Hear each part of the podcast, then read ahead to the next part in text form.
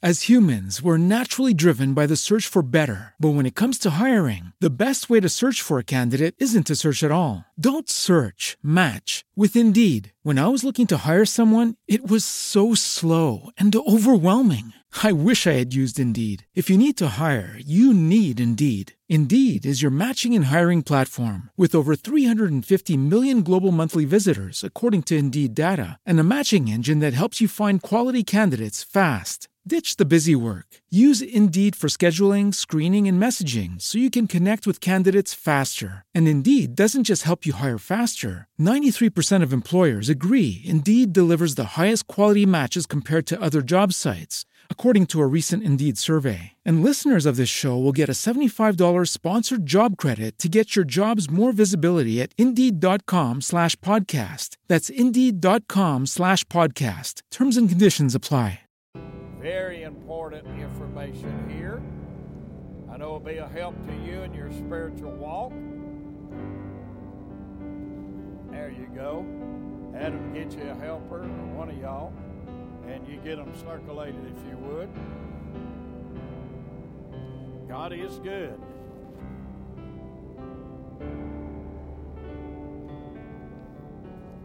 Praise the Lord.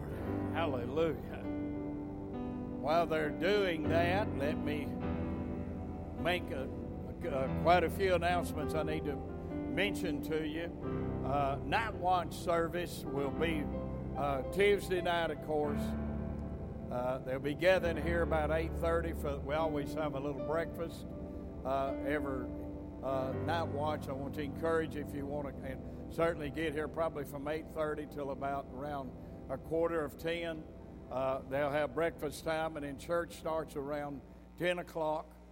Normally, we go on up into the new year. It not, won't be much into the new year, but a little bit of it. But I encourage you, uh, you want to be a night watch if you can. Wednesday, that morning, we'll be right back uh, for uh, that afternoon, rather, for church. So you want to keep that in mind. Night watch will be upstairs Wednesday, uh, Tuesday night. So keep that in mind as well. Right. Now, also, too, Wednesday and Friday, we're going deeper in our Bible studies as we're talking about the benefits, what it takes to get God to move in your life. We're going to be looking at keynote things that must be done to get your prayers answered and miracles worked. And we're seeing great results with a lot of families. I encourage you to get your prayer requests in because when all these people are praying at night in different times, uh, they'll have your special need they can pray over. So I want to encourage you uh, to be sure and get your request in. Friday night, Wednesday night, we'll be talking about uh, the the keys to answer to prayer and think what it takes to get God to move on your behalf. Very, very important. Do let me remind you this. Still want to thank everybody for the uh, Christmas gifts. I've had a lot of different people here said uh, offer our appreciation. So for on benefit of everybody here that got and received, all right, I want to, they want to thank you for what you've done, for the good turnout with the shower, uh, for uh, uh certainly Michelle, as you know, and Raven. Uh, yesterday that went real, real good, and we're so tickled over that as well.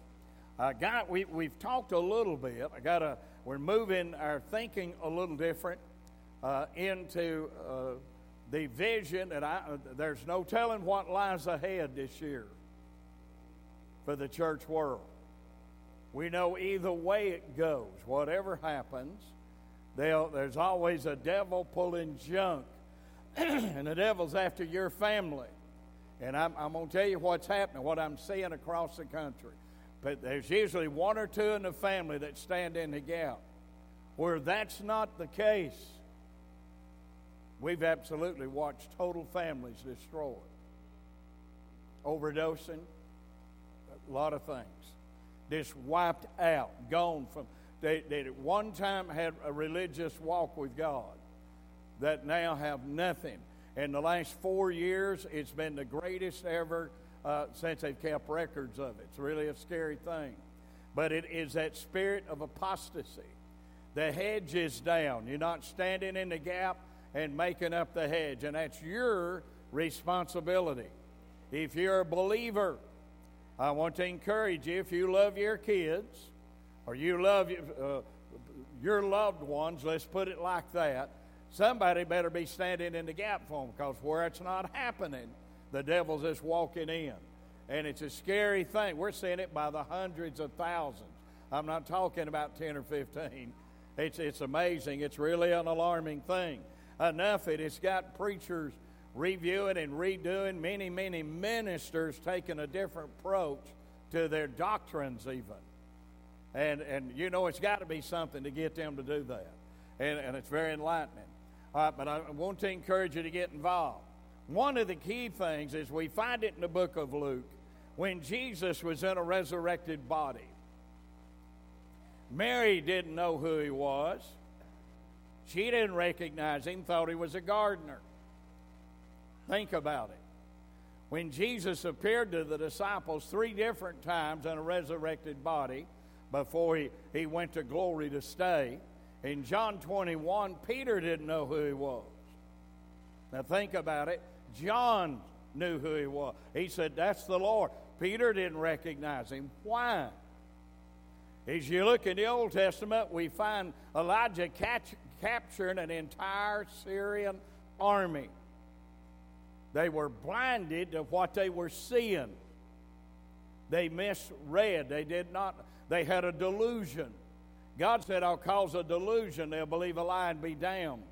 People can't see straight, they won't think right. Now, this is nothing new. We've been sharing with you uh, some of the drink beverages uh, that are going on in our country and have for several years.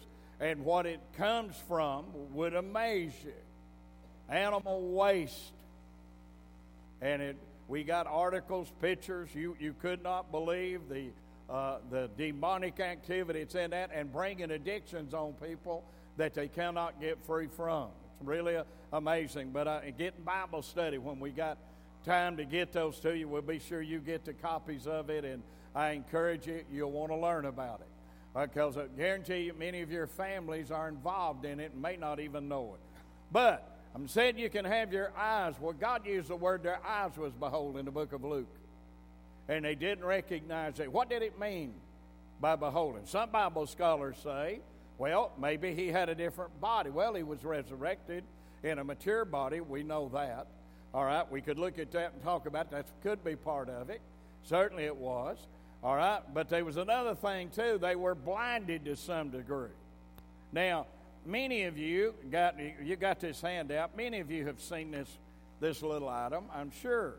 If I turn it upside down, any can most of you can look at that. They had to. You saw it years ago, and if you turn it a certain way, used to, we used to tell people you have to be a believer. You can't see it.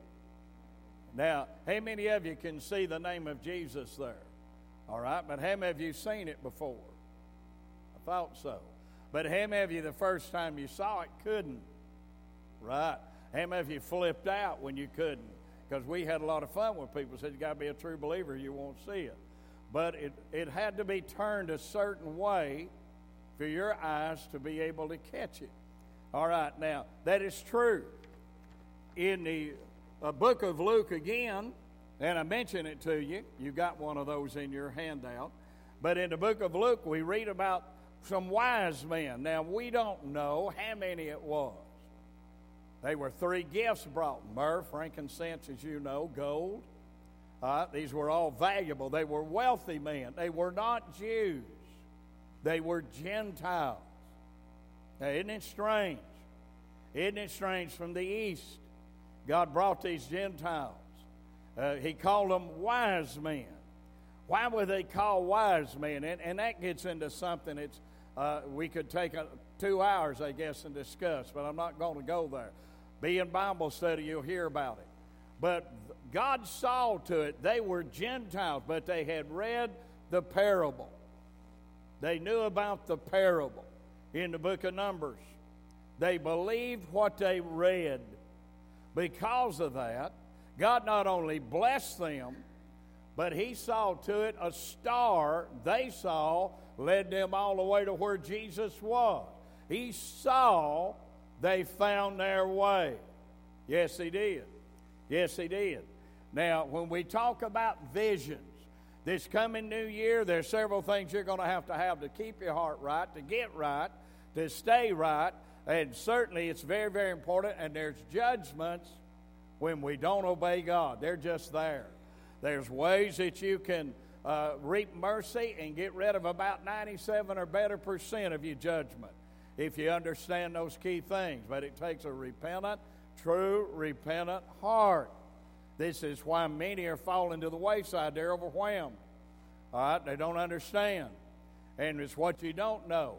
In the book of Corinthians, Paul said, at least Satan should get an advantage of us. Second Corinthians, as you know, uh, chapter 2.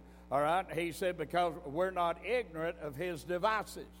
When you don't know how the devil works, he has the upper hand. Well, anyhow, learning how visions and valleys and difficulties, and we're going to talk a lot about them. What 2020 vision is and was. Everybody's got 2020 hindsight. Everybody can give some. If you've been married and divorced, you can tell somebody else all about it. But before you got married, nobody could tell you nothing. No, you. That's right. You was in love. Oh, I've had them tell me. I saw shooting stars. I've heard all that, and, and all kinds of crazy eh, the things that they base love on. Didn't even understand what it was. Well, how can you how can you display something when you don't even know the definition of it? God created you. He made the human soul so big that only He can satisfy. You, will never get enough drugs to, to satisfy. You'll never find it. Never will. You'll never have enough physical, emotional, sexual, however you want to go, intimacy or whatever. You'll never. The eyes are not satisfied with just seeing. You, you, you, it's on and on and on and on. It'll, it's just like the rain, the ground soaking up the rain.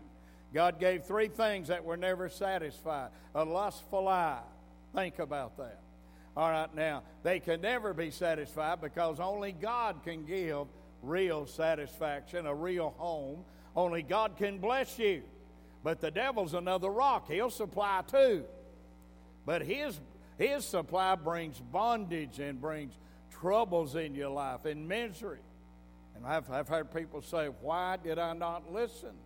How many times have I heard that? I said, Well, it wasn't my fault. I sure tried. Done my best I knew how to, to try to get through that thick head. But I've done some of that stupid stuff too. Now, if you want to get in Bible study, you'll enjoy this. There's 50 damnable sins listed. There's 50 kinds of hearts you can have. Could it be that each one of those damnable sins produce a certain area of the heart in a perverted way? Yes, it could be and is. We'll talk about some of that. All right, certainly it does. But in the book of Deuteronomy, God said, I'll give them over, I'll stupefy the heart. When you act that way, I'll let you have a heart that is stupid. I have let words come out of my mouth. I can't believe I done that. That was stupid. How many of you have ever said that? Let me see your hand. Thought it would. All right, now God can give you over to a heart of that and you won't be able to change it. The enemy wants you out. He, want, he wants to cut off your supply. He wants you to get your feelings hurt. He wants you to get discouraged any way at all to get you down, to beat you down. That's what he comes to do. This is why, especially in the hour we're living in, we need to be here as an encourager, trying to help those that are weak. The strong are supposed to bear the infirmities of the weak. Can I hear a big amen? But everybody has 2020 hindsight. Sometimes we see even animals sometimes will show a love or compassion that humans don't show. I read the article back, so it's been a while back, in one of the fires they had in the Yellowstone National Park burn up a big area of the woods and the rangers that was up in there. Now you're going to enjoy this. Listen close. And the ranger said that he, it, it, it disturbed him to see everything that was so wiped out. Said he got over to one big tree and he looked down at the ground and was stunned at what he saw. He saw a bird there that looked like they were they were frozen or they but he, but he could see the image of the bird, what was left of the bird, its wings were still there.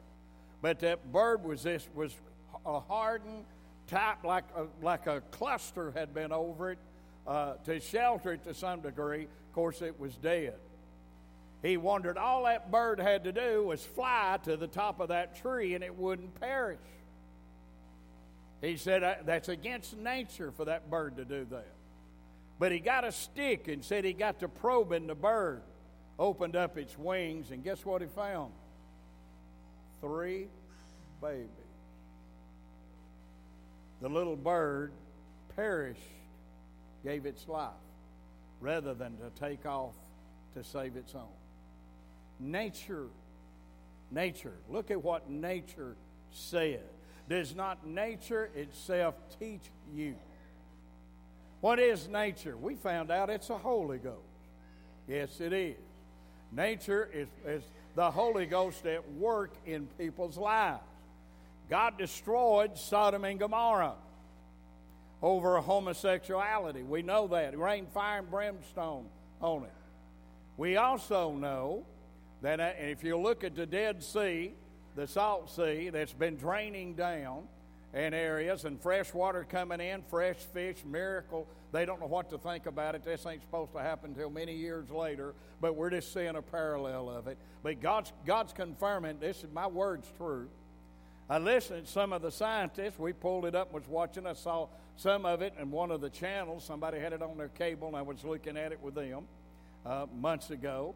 But anyhow, they were showing that when they, they said it, they, this guy was skeptic, this uh, a scientist said he was very skeptic of it. He didn't believe Sodom and Gomorrah were there.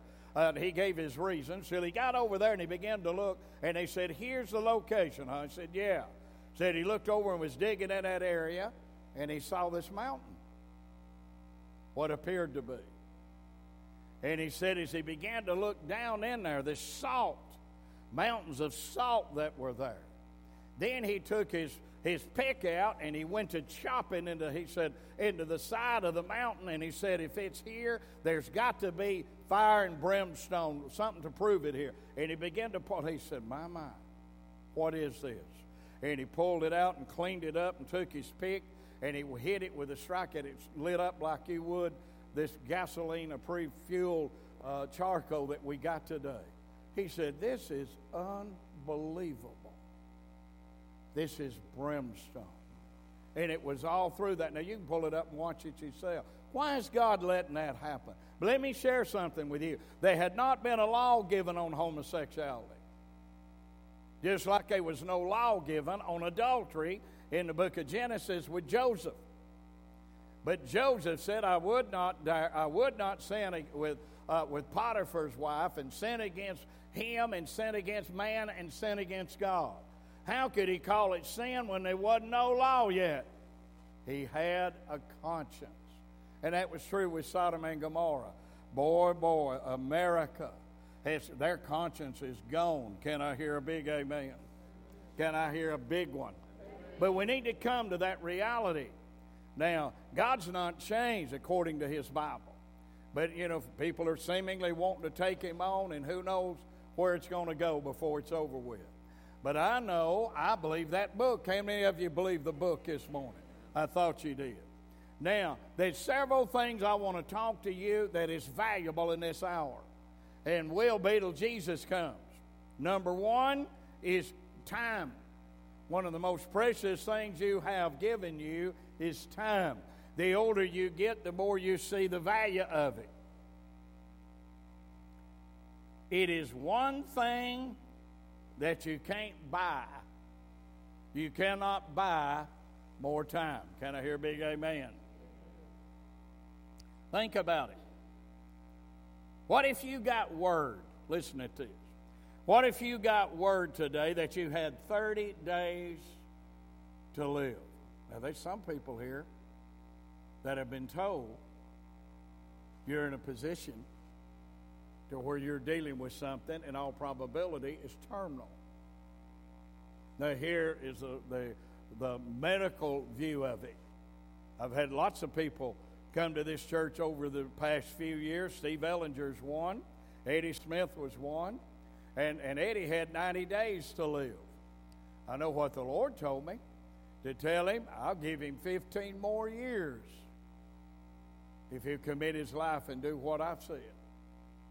God gave Eddie Smith 15 more years. He did do it with patches on both sides of his heart. Now imagine that.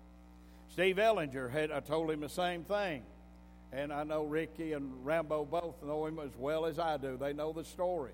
We shared with him the same idea. God told us the same. It's not, he's not just said that for one person. Steve got 16, nearly 17 years added to his life. He, he had months left. Heart valves messed up, and, and it was serious heart damage. It don't heal itself. But in his case, God made his Cadillac ride along nearly 17 more years before he took him. Now think about that. God can do that. The doctor said it's an amazing miracle. The chief of surgeon at National Institute of Health, Dr. McIntosh, said that about Eddie. You're an amazing miracle. Amazing miracle. But we could talk about so many others.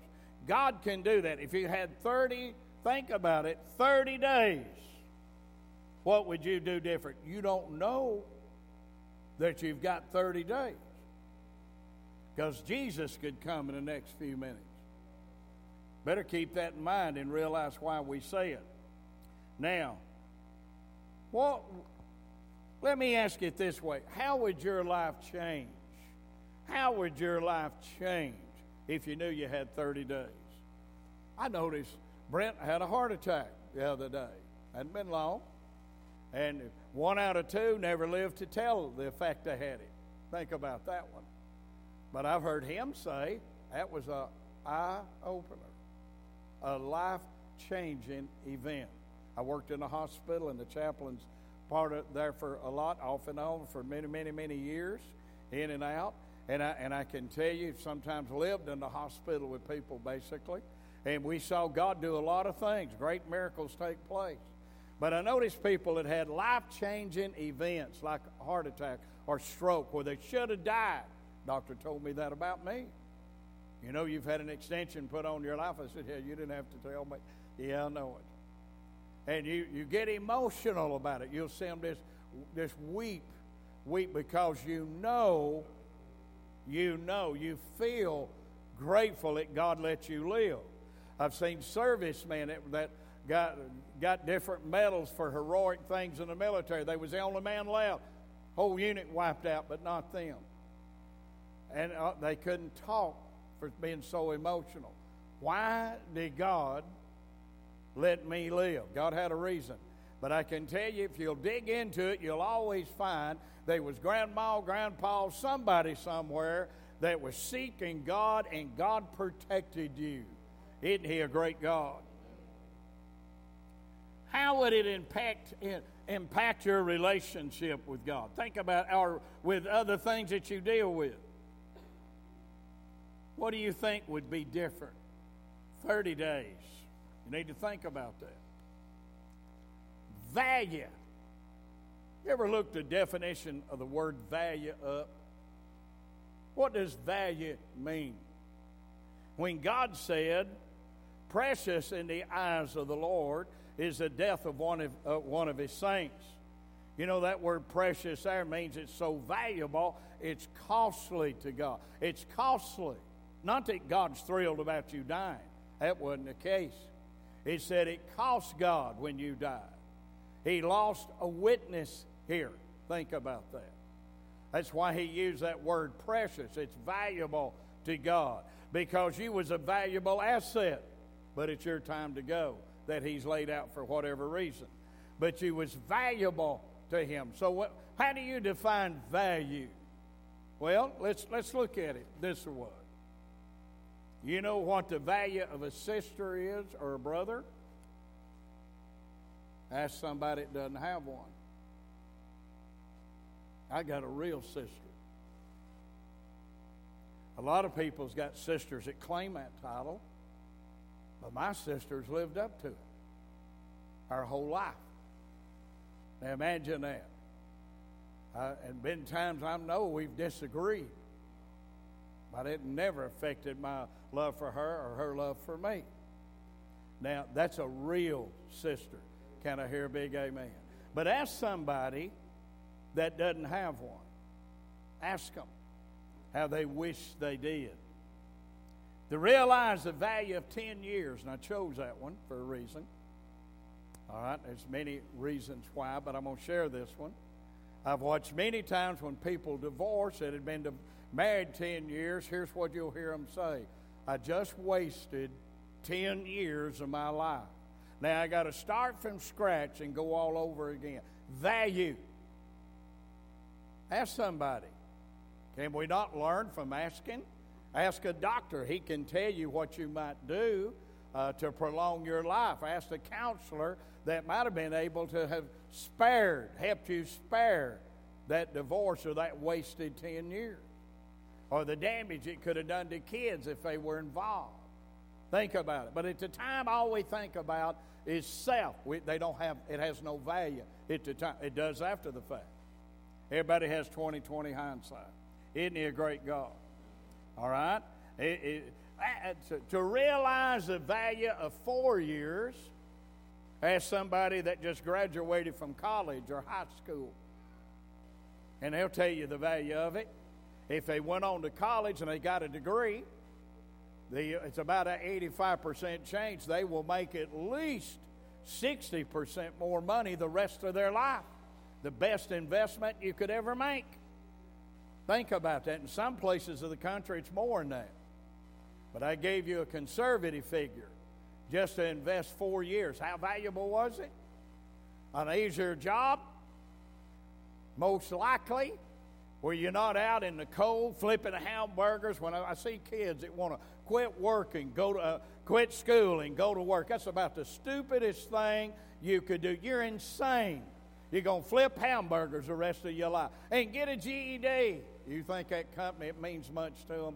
You got to have that to get on with some, but you're gonna you'll never be you'll never get elevation unless you got education. How many of you know that's so? Not in this day. It might have happened 20 years ago, but that's not true now. You've got to have it. It's valuable. Four years. Four years. All right? I could ask Megan here for her nursing. And she's not going to stay an LPN, I wouldn't think. No. She'll, she'll go on to be uh, to get her registered nurse, and, and who knows where from? Maybe a doctor. Who knows?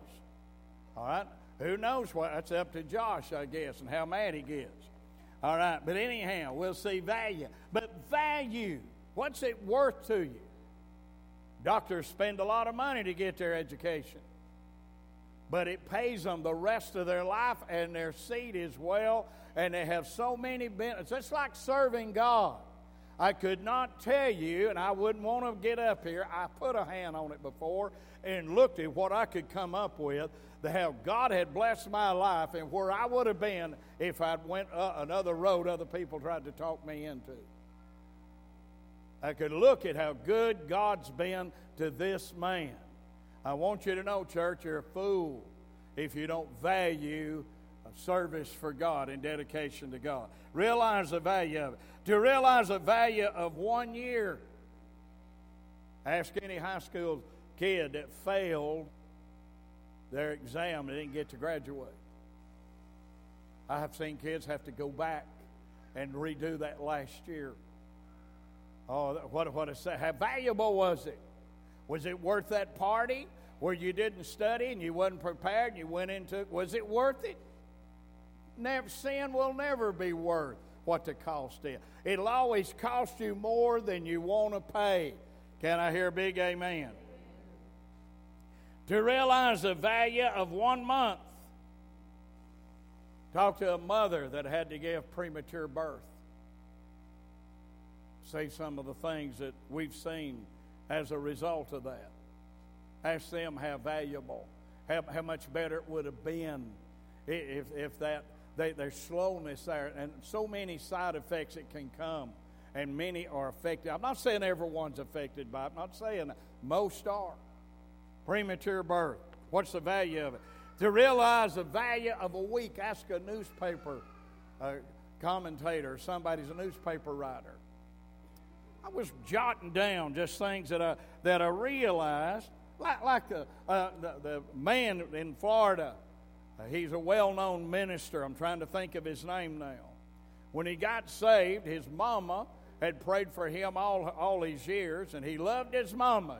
Put up with her. She, he would get so irritated with her, she would tell him, Son, I love you. He knew his mother loved him. He should say, Son, before you get on that plane and go anywhere, you come by this house for me to pray for you.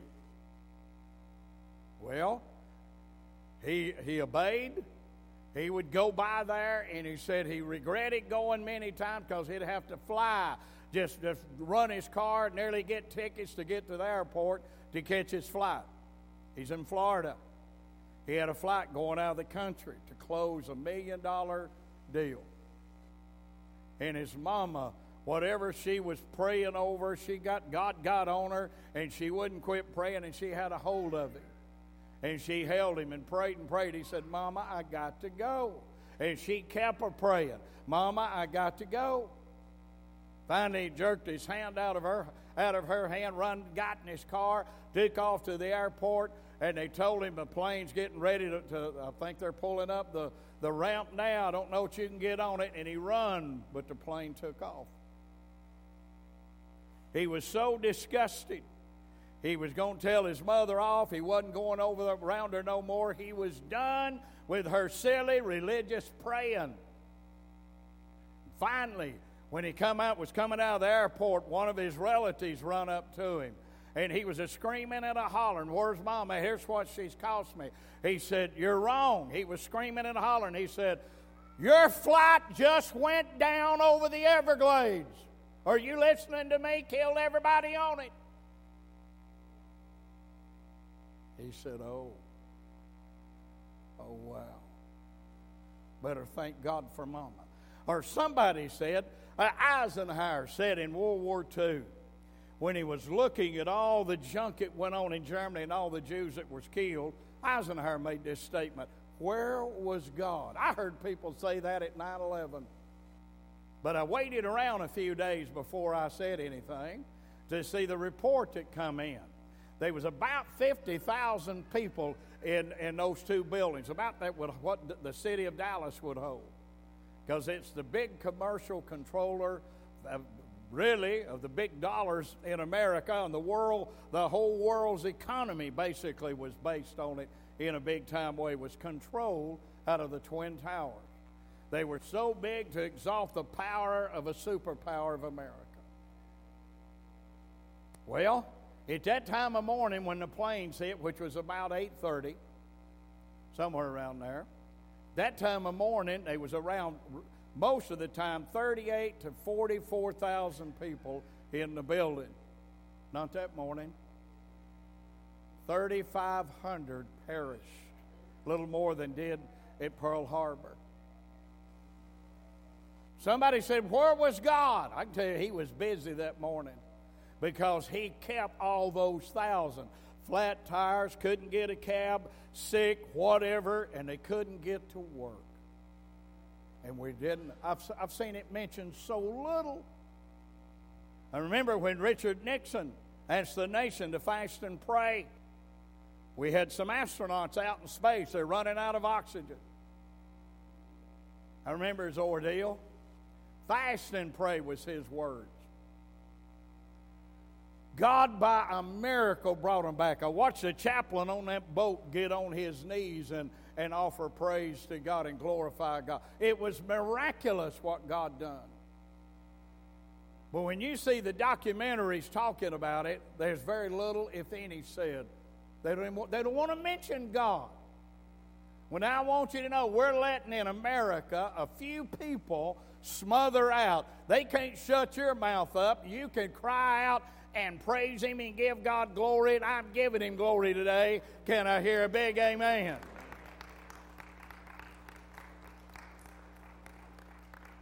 Tell you where he was. He was right there working in your life.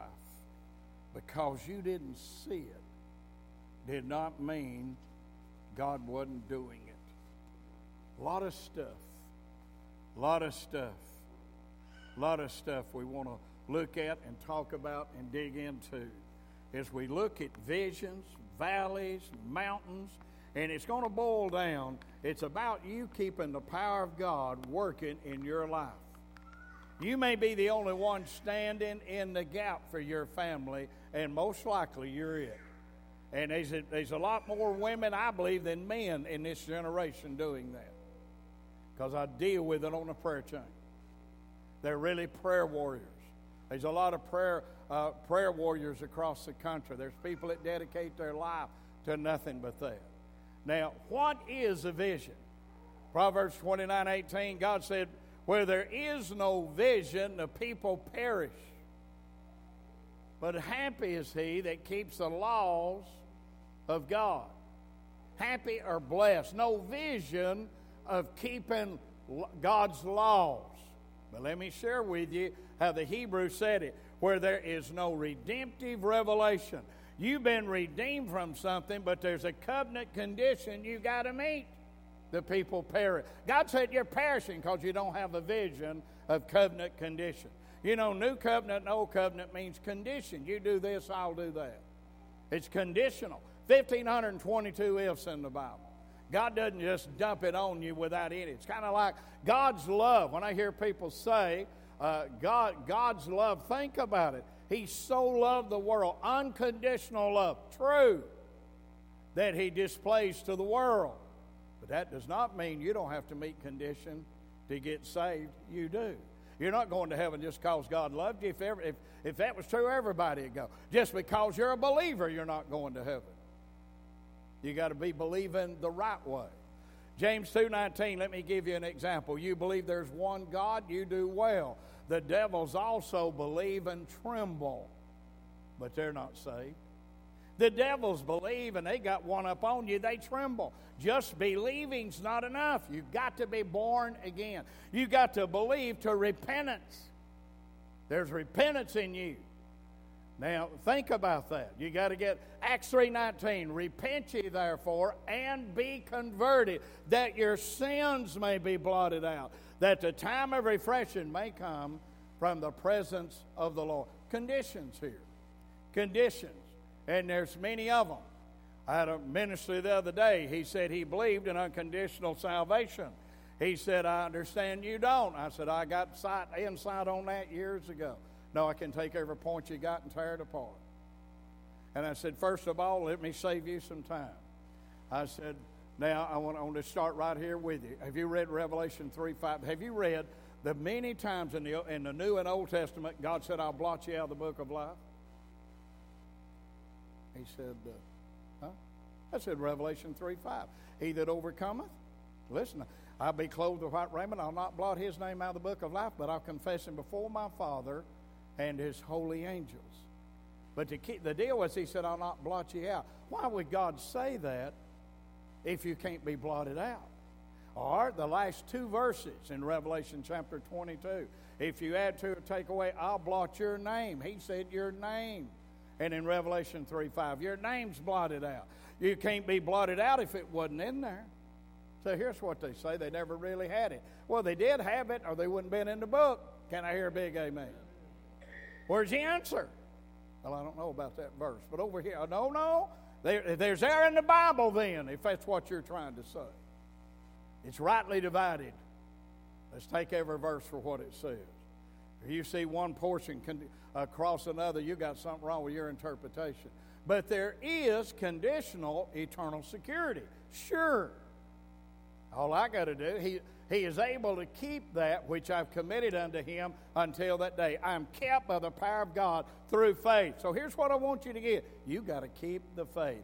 Paul said, I fought a good fight, I have finished my course, I have kept the faith. Henceforth means because of that. There's laid up for me a crown of righteousness. Can I hear a big amen? Not him only, but to all them that love his appearing. In 2 Corinthians. We'll look at it later. All right, visions Visions. The vision we need, where there is no vision, so important. All right, as we talked about, as I showed you, you, you, you wouldn't see that that said Jesus.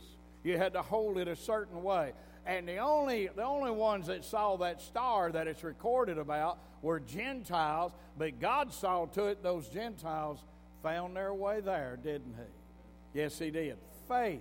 He told the Syrophoenician woman, which was a Gentile, when she's wanting a child healed, He said, It's not lawful for me to give bread uh, to dogs.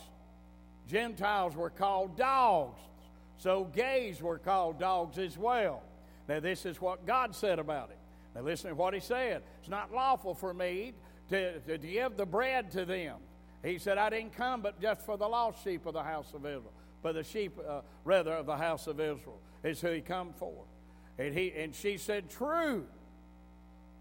He said, I can't cast my bread, give my bread to dogs. She said, True. She didn't argue that point. But even the dogs eat the crumbs. And all I'm asking for is some crumbs. And Jesus said, I've never seen this kind of faith, no, not in Israel. So let it be, be thou made whole. What am I showing you? Even when it wasn't God's perfect will to do it, faith got him to do it. Can I hear a big amen? The power of faith. You got to keep your mind set. But if you don't keep faith alive and just going around saying, Well, I was saved at eight. Now, how's, it, how's your, if I have to take you back till I was eight, I can tell you last night, me and the Lord had a great time together. Can I hear a big amen out of you? And just a little while ago in the back. We don't, if we got to go to eight, you're in trouble. I want you to know you're in trouble. You got to have a relationship with Him right now. All right, well, look here. 2020, focus must be on that.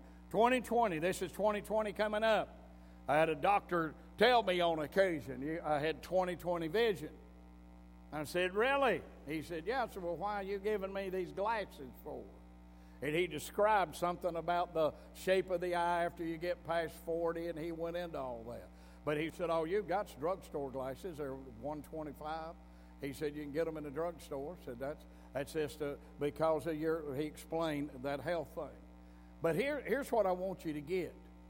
When Jesus said, Their eyes behold them, get this and we find when Jesus asked a man when he prayed for a blind man, the only time in the Bible we see Jesus asking this, What do you see? He said, Men like trees. I like going to Greek word studies to see what was meant. He said, I see men upside down like trees walking. And Jesus laid his hands on him and prayed again. Somebody said, Aha, Jesus couldn't get him healed. No, no. No, no. I showed it to uh, my eye doctor. He's a surgeon at Erlanger Hospital. He said, Man, I'm a Christian. Said, The Bible? I said, Sure, let me get you a Bible here, show you. He, he said, I never noticed that. But he said, That's a fact. I said, Isn't it a medical fact that the eyes don't really see? They're a lens, but the, the, uh, they see upside down, but inside the brain it gets turned up straight. You see with your brain. And he said, That's a fact. How'd you know that? I said, God's Word said it. What is amazing about that book? You won't find that in some of these other Bibles, but you'll find it in the Christian Bible. You know why? Because our God is real. How many of you know He's real? He wrote that book. Yes, He did.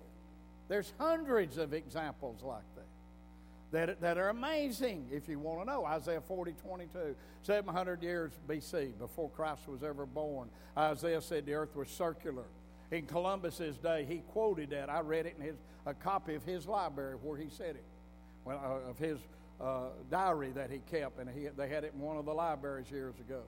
And I was reading it, and, and he said it's he that uh, sits on the circle of the earth. He said God God's word said the, the earth is circular. They said it can't be. The water'd fall off. Boy, who was right? Who proved to be right? God proved out, didn't he, church? Yes, he did. Yes, it is. That book's not wrong. Man's wrong. All right, now, it's got so many facts like that, and people just ignore it like it doesn't count. I don't know about you. I don't know about you, but I'm convinced. I've seen him save people that quick, deliver them from drugs instantly. They never picked it up again. Delivered you here from a 44 year addiction. Right here in this altar, you woke up Monday morning free. Now, you know, you don't see that happen every day, do you? No. All right? But we got many others that's had miracles like that. That's a current one. I like to use current ones because people want to question you. I said, oh no, they're very, we got documented proof Jesus heals today, doesn't he? So that you may know that the Son of Man hath power on earth to forgive sin. When he walked the earth, he healed the sick. Now, he, he done it for a reason. Because, you know, the problem we have, it's a lot worse than our physical battle, is our spiritual battle with sin. You and I need sin taken care of, and we can keep it gone every day by staying under the blood. Isn't he a great God? Isn't he a great God? Isn't he a great God? Ah, you're getting better. I told you I'm a Marine. I didn't belong to the Army. I'm a Marine. You got to get loud. I, I say, can anybody say amen? amen? All right, that's good. 2020 vision. Notice it. It's what we're going to have to have. 2020. Now, my sister back there, she's a smart aleck. She had like 2015, something like that, whatever it was.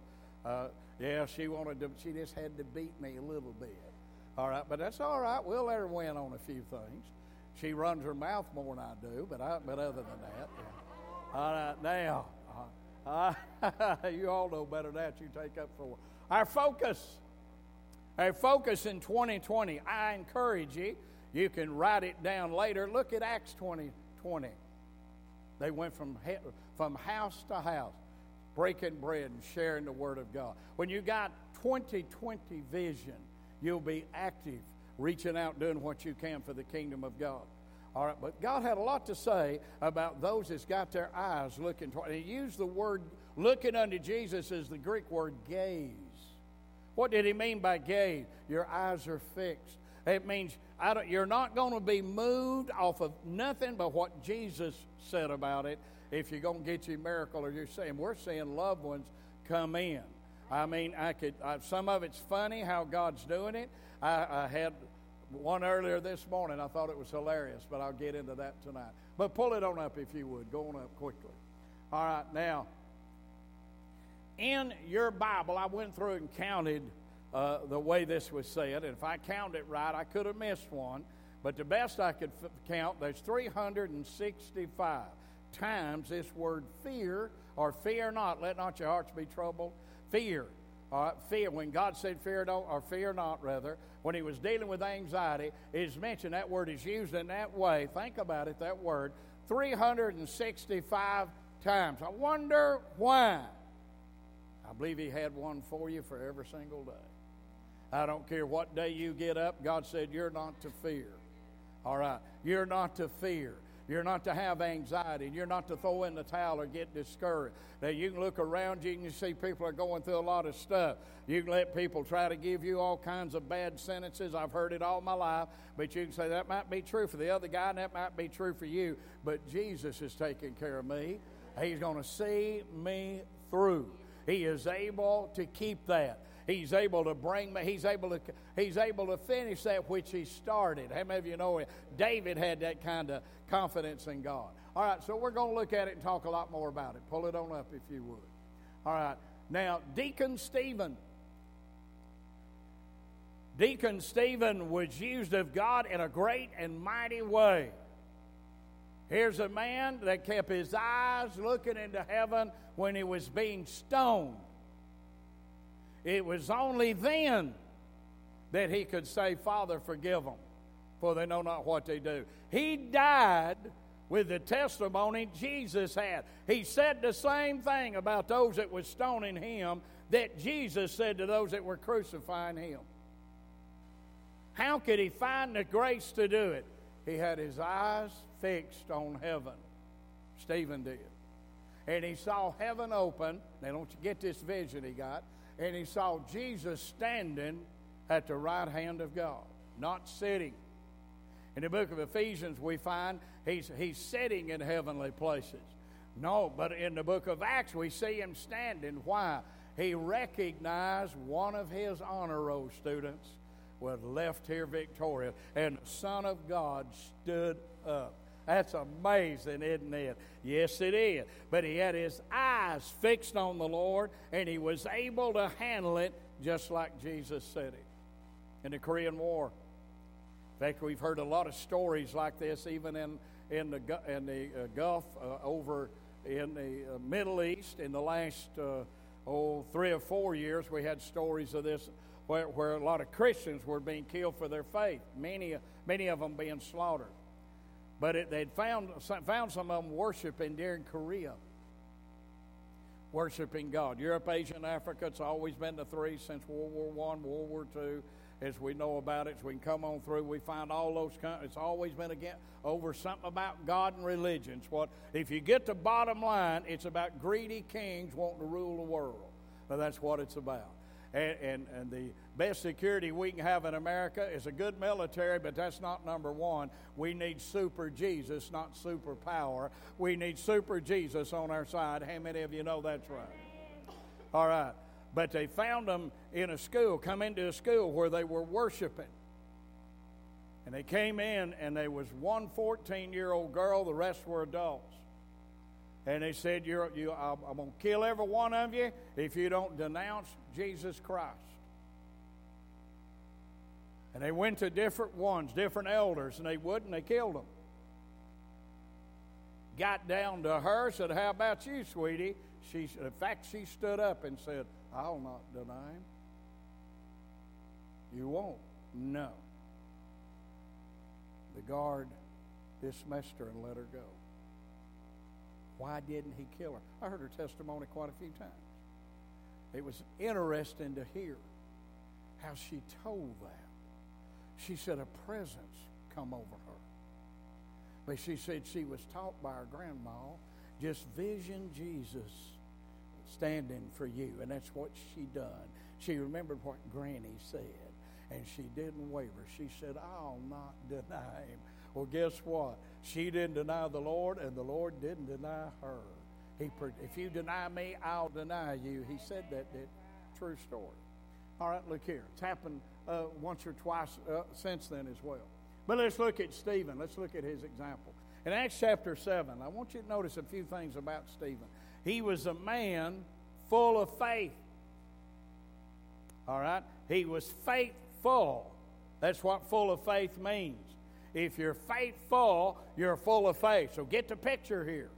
If you're going to be faithful, you're going to have to stay full of faith. If you don't stay full of faith, you won't be faithful. Stephen did.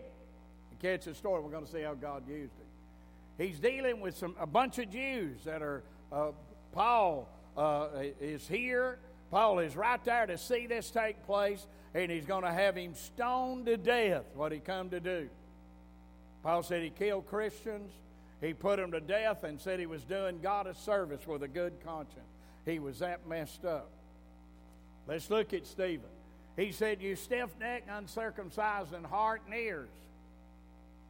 You do always resist the Holy Ghost, as your fathers did, so do ye. Which of the prophets have not your fathers persecuted? And they have slain them, which showed before of the coming of the just one, of whom you have been now the betrayer and murderers. Oh, Stephen's preaching a message, isn't he? All right, now notice it. You have received the law by the dispensations of angels and have not kept it. When they heard these things, they were cut to the heart and they gnashed on him with their teeth. Can you imagine going up and biting, hating somebody so bad, you're biting hunks out of him? There's people in this country, in this world. We had a boxer here not too long ago, bit the earlobe. Mike Tyson, I believe it was, off of his opponent. All right, uh, trying to win that fight. This full of uh, anger and hate. Now imagine that. All right, now they're gnashing on him, but he, being full of the Holy Ghost, looking up steadfastly into heaven. He's full of the Holy Ghost. Catch here and saw the glory of God and Jesus doing what? Standing on the right hand of God. he saw him standing there. God said, His eyes got to see it. Can I hear another big amen? He might be a deacon, but he's going out of here, thank God, as a victorious one, isn't he? Now, notice it carefully. And said, Behold, I see the heavens open and the Son of Man standing on the right hand of God. Then they cried out with a loud voice and stopped their ears and ran upon him with one accord. They didn't want to hear it. I don't want to hear that. It's what this generation's saying today.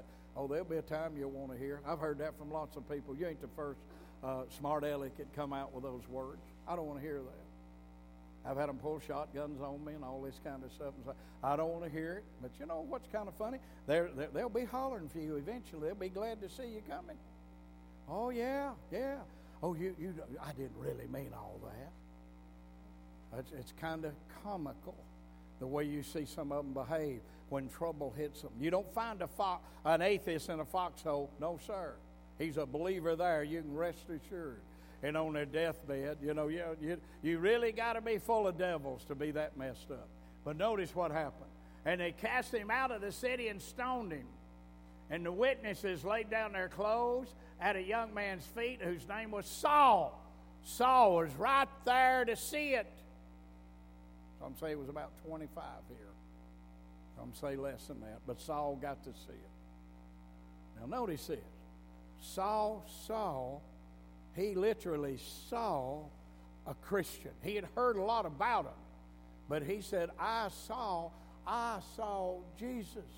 Don't think this didn't have an effect on Saul. This was the first tool God used to bring conviction in Paul's life.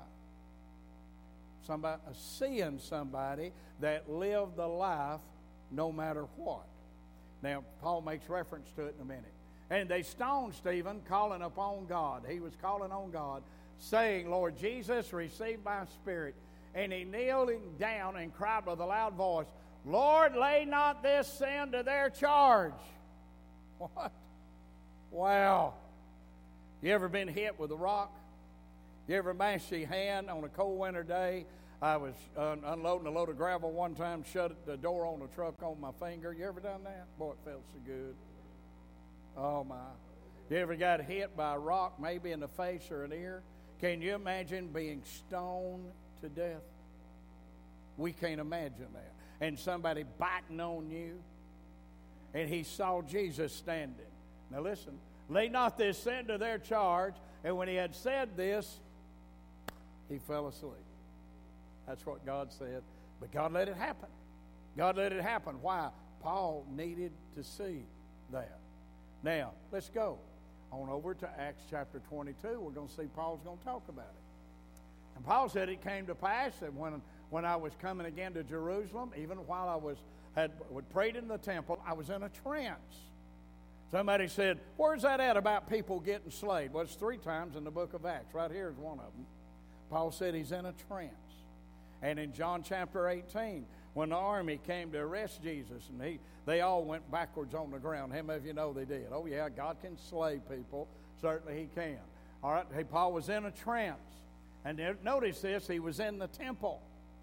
Slayed. Somebody said, Yeah, but how about all that going on in church? Well, he was in the temple when it happened. Can I hear a big amen? amen? All right, now notice carefully. Notice carefully. And I saw him I saw him saying unto me, Make haste and get thee quick out of Jerusalem, for they will not receive thy testimony concerning me. And I said, Lord, they know that I'm in prison and beaten in every synagogue of them that believe on thee. And when the blood of thy martyr Stephen was shed, I was standing by and consented unto his death and kept the remnant of them that slew him. Wow. What an effect. Paul got to see it. I got to see Brother Smith when he left here. You know, the good thing about visiting and working with people in the hospital, I've seen a lot of people die. I've seen them go through all kinds of rituals, reliving their life, with their hands up and, and they relive. I've seen that go on for three or four days. Some people do that. Seen them do all kinds of stuff. They, you'll hear them going over the last uh, uh, years, and you'll hear them say, I'm so sorry, forgive me that. And I've watched it, and they don't even know I'm sitting there. They're like in a coma like, right, like a trance or something. Seen it many times. In fact, Diane's mother uh, went through a similar, because you called me and I told you about what she'd do. I said, here's what she's going to do. Is that what she done, Diane? She done it exactly. Seen it many times. All right, now, certainly it's a very common thing. All right, now you, you can see uh, God deals with people. Isn't he? A, he's a wonderful Lord, isn't he? He's got your good in mind if you'll just serve him and be faithful and stay close to him. He'll see you through. Kept, uh, keep this in mind. But I've seen Brother Smith when he said his goodbyes to everybody. We're in the room, doctor's in there. He's in good health talking. The doctor said his heart, though, is going to give out. He could die at any time. He might live two or three days, but we believe this is it. Blood pressure's doing crazy stuff, and he said it's just a matter of minutes. When he got done, I've never seen nobody do this. I've seen a lot of people die, but here's what he done. Lifted his hand, told me what he wanted done at the funeral, talked to his kids, and then lifted his hands up toward heaven. He said he could see the Lord. The Lord was in the room, the Lord and two of his angels. He's telling us all about it. Of course, we're all a squalling and all that. Lifted his hands up, went to praying in the Holy Ghost, and stepped over into glory. I said, man, oh man, oh man, what a way to go. What a way to go. But you know, he was a praying man. He was a praying man. If you want to know anything about him, he read the book a lot and he prayed a lot. He prayed a lot. And God gave him a luxury ride out of here, didn't he? Yes, he did. He sent a limousine to get him, didn't he? Yes, sir, he did. Think about that. God bless. He went to sleep. Think about it. All right, we see that true of Stephen as well. Now, why is this so important? Because God said some people will never go in the house of God. They're not going. The only God they're going to see is your life. Hunter's been aware of that, I know, around the job where he's at, and the importance of letting your light shine.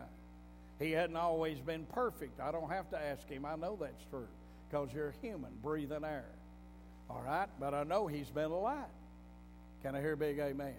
We heard from Megan's boss that she's really been a light. She didn't mind praising God, throwing her hands up, whatever. He was really impressed with her testimony. She's been a light. I heard from a lot of people where Brittany would work about what an inspiration uh, she has been. And, and so uh, I could just pick out anybody here. If you've been in, Rick Turner here, good Lord.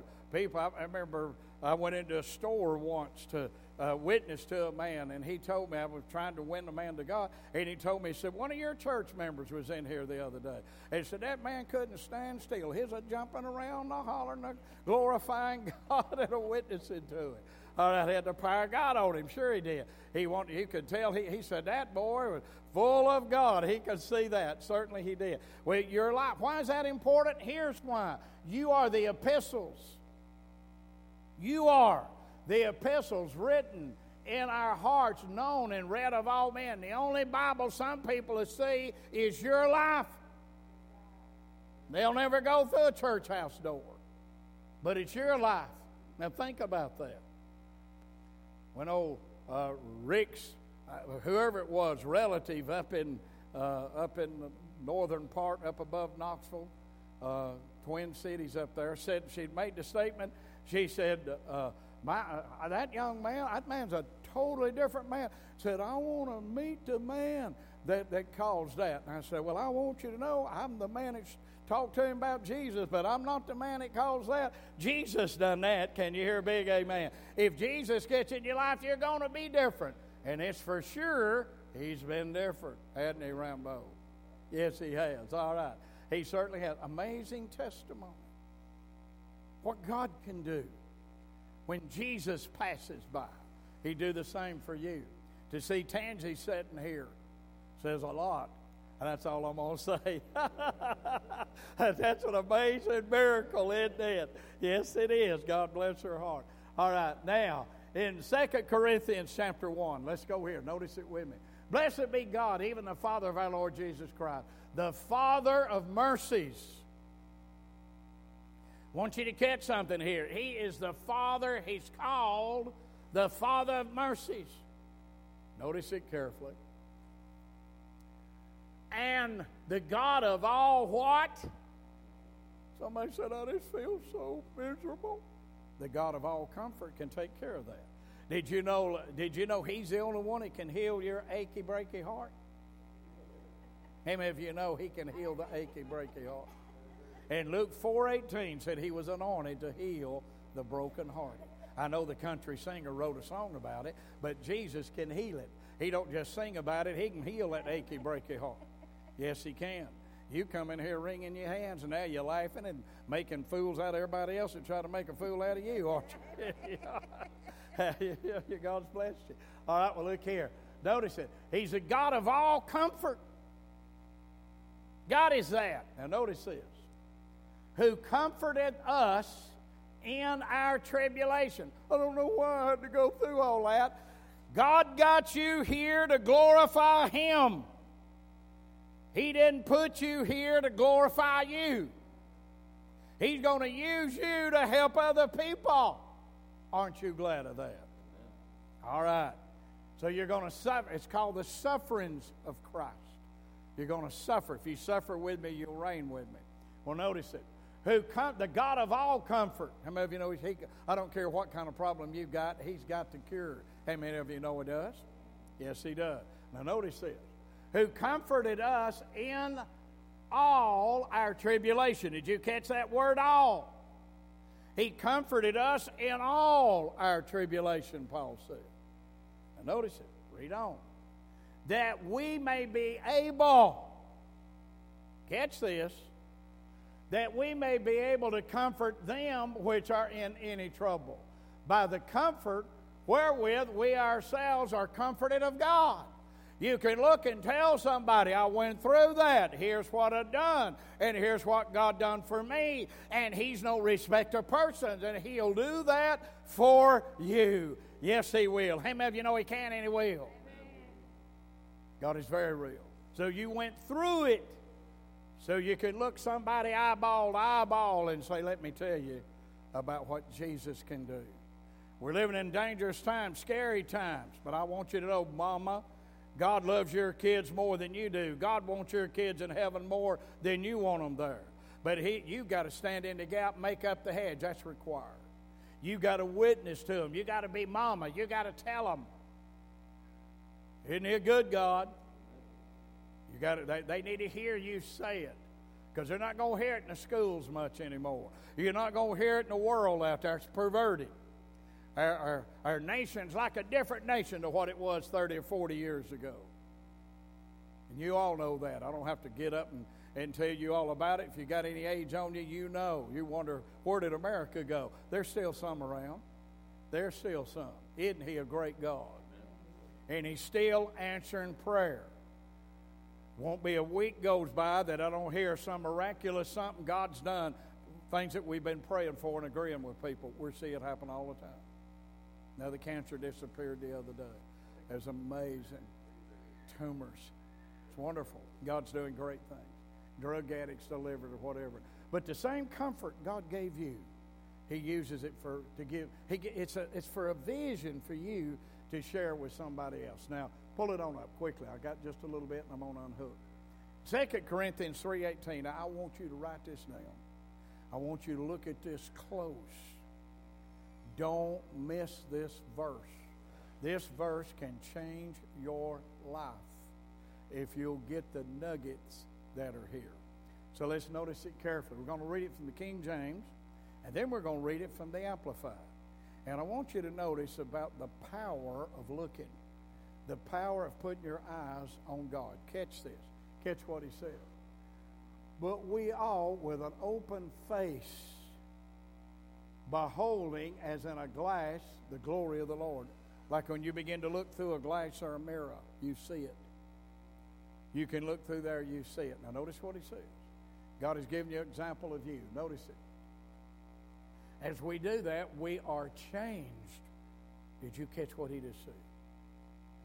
We are changed into the same image from glory to glory, even as by the Spirit of the Lord as we behold Him, as we set our eyes on Him and won't take them off, it will produce a transformation of you. If you keep your eyes on Jesus and not let them drift off, you'll see change coming in your life. God promised it. Now let's notice the Amplified. Notice it.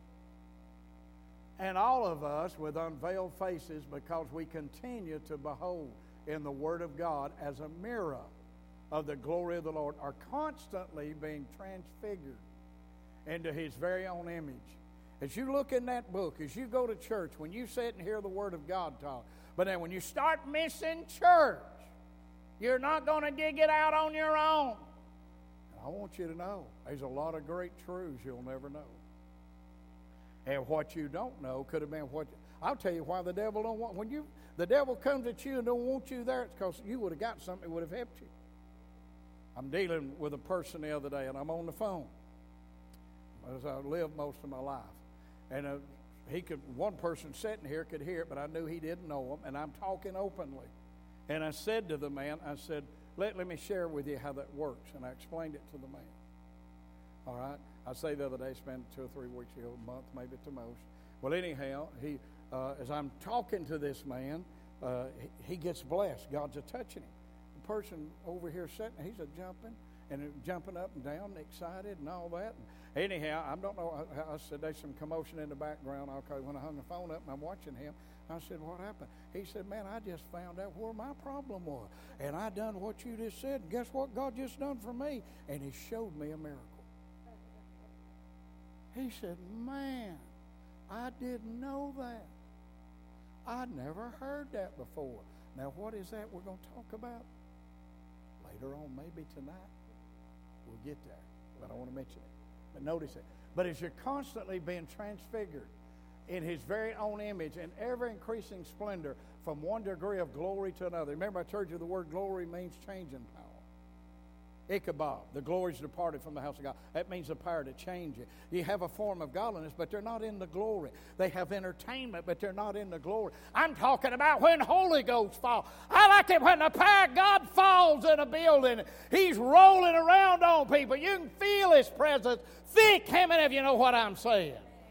changing power. People go down sick and they come up whole. Teresa got her liver flipped. She got healed, brought out of a wheelchair. Nobody had to pull you out, did they, Teresa? No. Nobody had to shake you free. God, God done it, didn't he? I like that when you see Holy Ghost do it. Now, the glory of God. You can, uh, uh, the greatest miracles I ever had in my life, listen at me was when I was in the book studying and got revelation of what the Word said, how to receive it. I received the miracle. It's amazing, isn't it? See, we're wanting some preacher to do our fasting and praying, laying hands on. A lot of those days are pretty well slid by. You're going to have to seek God now, I'm telling you. You're going to have to seek God and get in that book. But if you get in that book, you'll find He'll move mountains for you. And all He requires of you is faith. That's not hard. And you can do it because everything you lack, faith will give you. As we'll look at it, we'll talk more about it. Maybe one more. Pull it up quickly. Pull it up quickly. Pull it on up. I'm going on up. Let's see what's here. Yeah, Hebrews 12. I want you to look at it. In Hebrews chapter 11, God gave God gave us a picture of what he called his honor roll list. Now, this is all the people in the Old Testament Widows got their dead raised. He talked about it. Uh, Enoch's walking with God, and he was not, for God took him. And before his translation, he had this testimony that he pleased the Lord. And before his translation, a transformation, he had this testimony that he pleased the Lord, and he was not, for God took him. Now think about that. And by faith, he was translated that he might not see death. You get raptured by faith, saved by faith healed by faith, delivered by faith, your family saved by faith, your finances coming in by faith. All of it's by faith. You got to have faith in the God that's going to do it for you. When you let go of faith, you let go of God. You want God's best, you get it by faith. Keep that in mind. Well, he had just finished the whole chapter 11. That's what it was about, which we will go back tonight and pick it up. But I want to pick up verse chapter 12 which was simply another paragraph. We put it in chapters, but it's a letter, keep in mind. All right, so it's chapter 12, 1 through 4. Wherefore? Wherefore means in view of all those things you just read in chapter 11. Wherefore, in view of what I've just said, notice carefully.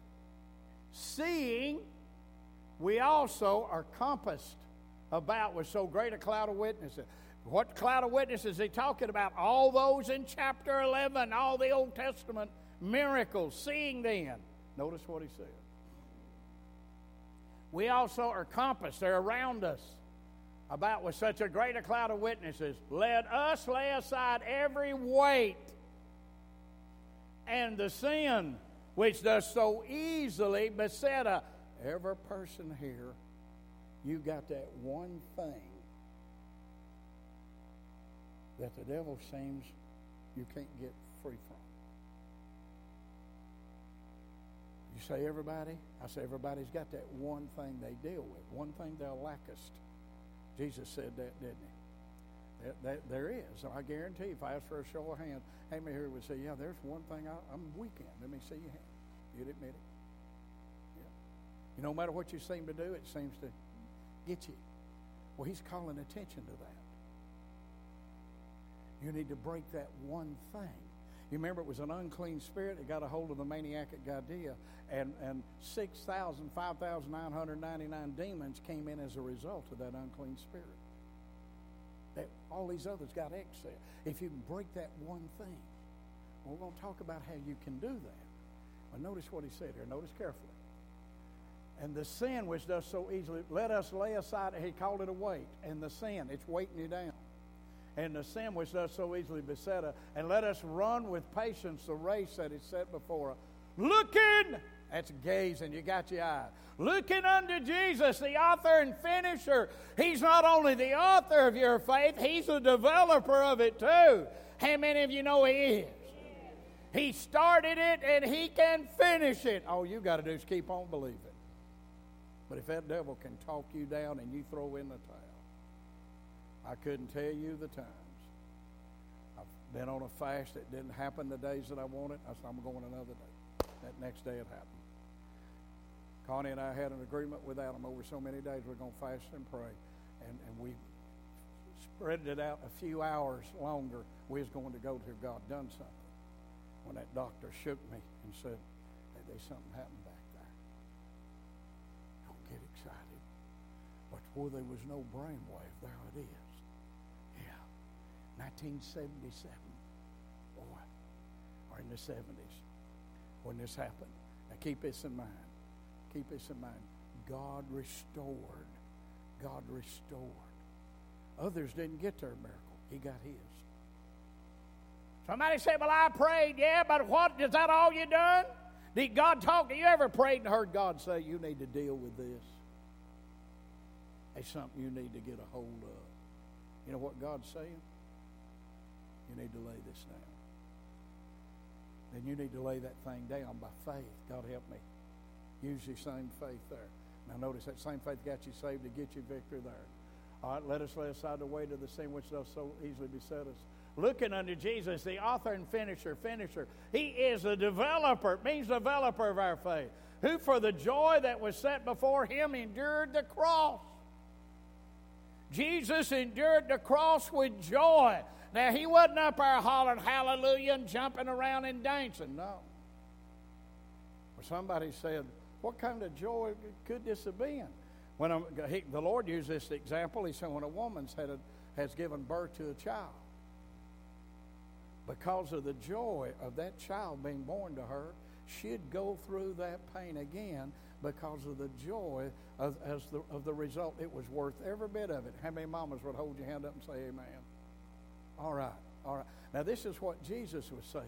Here's why I done it because the Rick Turners, they called him Crazy Rick. He'd come out of the uh, jailhouse up here that had no hope for him. His mind's gone. One day he's going to wind up on a bus and wind up in a, in a Pentecostal store building. Was in a store building in those days. And he, he's going to wind up down there in that altar with his mind gone and they don't know what they're doing. They're dumb, they're unlearned, but they're going to lay hands on him and pray in the name of Jesus, full of enthusiasm. And Jesus said, Here's the joy because I paid the price. I can sit and watch those people say, God does love, God does deliver, and He'll deliver if anybody believes Him. He'll do it for you. Can I hear amen? He was helpless and hopeless without God. And We all been there at one time or another. Can I hear another big amen? He endured the cross that was set before him, despising the shame, and is set down at the right hand of the throne of God. Remember, I told you he's sitting in heaven. That's what God said. But then we see him standing when Stephen's going up, isn't he? yes, he is. He stood up. Now, notice it. For consider him that endured such contradictions of sinners against himself. This is why you're going to get attacked. You know why? The devil wants you to look beat down. God doesn't care. God ain't going to move for you. He's blessed everybody. I heard that garbage all my life. Look here, they got that. You prayed for them, they got it. You didn't get in work for you. I heard him, heard him, heard. I said, you can rattle on if you want to, devil. I'm just, I rebuke in the name of Jesus because I'm not going to listen to nothing you say. Mine is on the way. Mine's going to be bigger and better. Yes, it is. Yes, it is. Yes, it is. He's going, and I've never had him fail as long as you stick. But if that devil can get you to quit, you're going to be a quitter the rest of your life. Don't throw in the towel. You stand till you get God moving the mountain don't back off from it. Now, notice carefully here. Lest you be weary and faint in your minds, you have not resisted unto blood, striving against sin. Jesus sweated blood. He put forth that effort. You can do it. Isn't he a great God? And it's called faith. faith. Fight the good fight. You don't fight the devil, you fight the fight pray. When you don't feel like it, you pray. When God ain't moving, you pray. When the glory ain't falling, you pray. When you don't feel nothing, you pray. When you have to drink coffee to stay awake or move, pray. I don't care whatever it is, pray. That's the key thing you want to do. Riding down the road, pray. Keep talking. Lord, I believe you. I believe you. Refuse the word, I quit. Don't ever say it. Don't let it come out of your mouth. I'm not a quitter. Say it with me. I'm not a quitter by the help and the grace of God. I'm going through. I'm going over.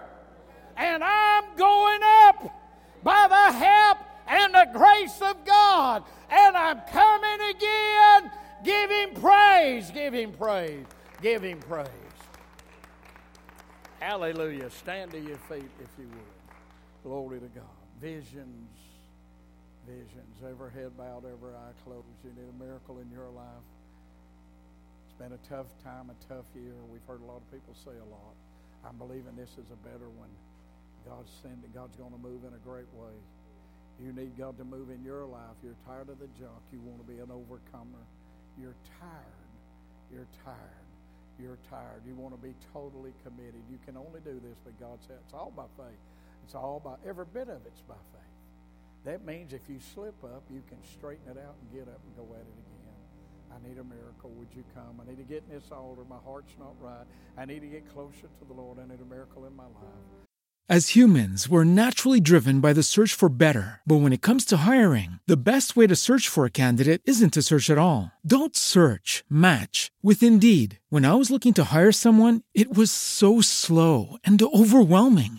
I wish I had used Indeed. If you need to hire, you need Indeed. Indeed is your matching and hiring platform with over 350 million global monthly visitors, according to Indeed data, and a matching engine that helps you find quality candidates fast. Ditch the busy work. Use Indeed for scheduling, screening, and messaging so you can connect with candidates faster. And Indeed doesn't just help you hire faster. 93% of employers agree Indeed delivers the highest quality matches compared to other job sites according to a recent Indeed survey. And listeners of this show will get a $75 sponsored job credit to get your jobs more visibility at Indeed.com slash podcast. That's Indeed.com slash podcast. Terms and conditions apply.